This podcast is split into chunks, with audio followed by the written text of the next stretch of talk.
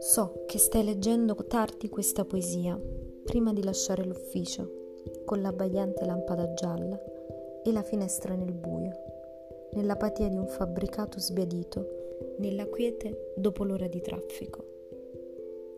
So che stai leggendo questa poesia in piedi, nella libreria lontano dall'oceano, in un giorno grigio di primavera, fiocchi sparsi di neve spinti attraverso enormi spazi di pianura intorno a te.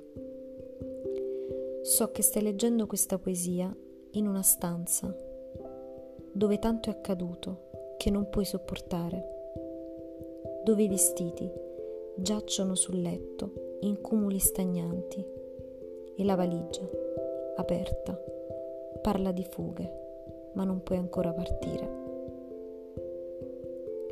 So che stai leggendo questa poesia mentre il treno della metropolitana perde velocità e prima di salire le scale verso un nuovo tipo d'amore che la vita non ti ha mai concesso. So che stai leggendo questa poesia alla luce del televisore, dove immagini mute saltano e scivolano, mentre tu attendi le telenotizie sull'intifada. So che stai leggendo questa poesia in una sala d'attesa, di occhi che si incontrano sì e no, di identità con estranei. So che stai leggendo questa poesia sotto la luce al neon, nel tedio e nella stanchezza dei giovani fuori gioco, che si mettono fuori gioco quando sono ancora troppo giovani. So che stai leggendo questa poesia con una vista non più buona. Le spesse lenti ingigantiscono queste lettere, oltre ogni significato. Però continui a leggere, perché anche l'alfabeto è prezioso.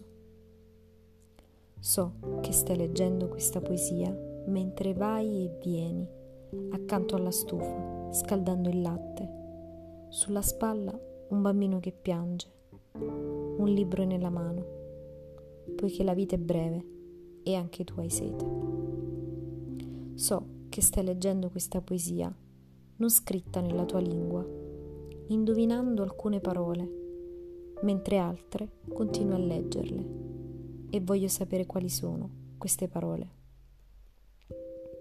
So che stai leggendo questa poesia mentre ascolti qualcosa, diviso fra rabbia e speranza ricominciando a fare di nuovo il lavoro che non puoi rifiutare. So che stai leggendo questa poesia perché non rimane nient'altro da leggere, là dove sei atterrato, completamente nudo.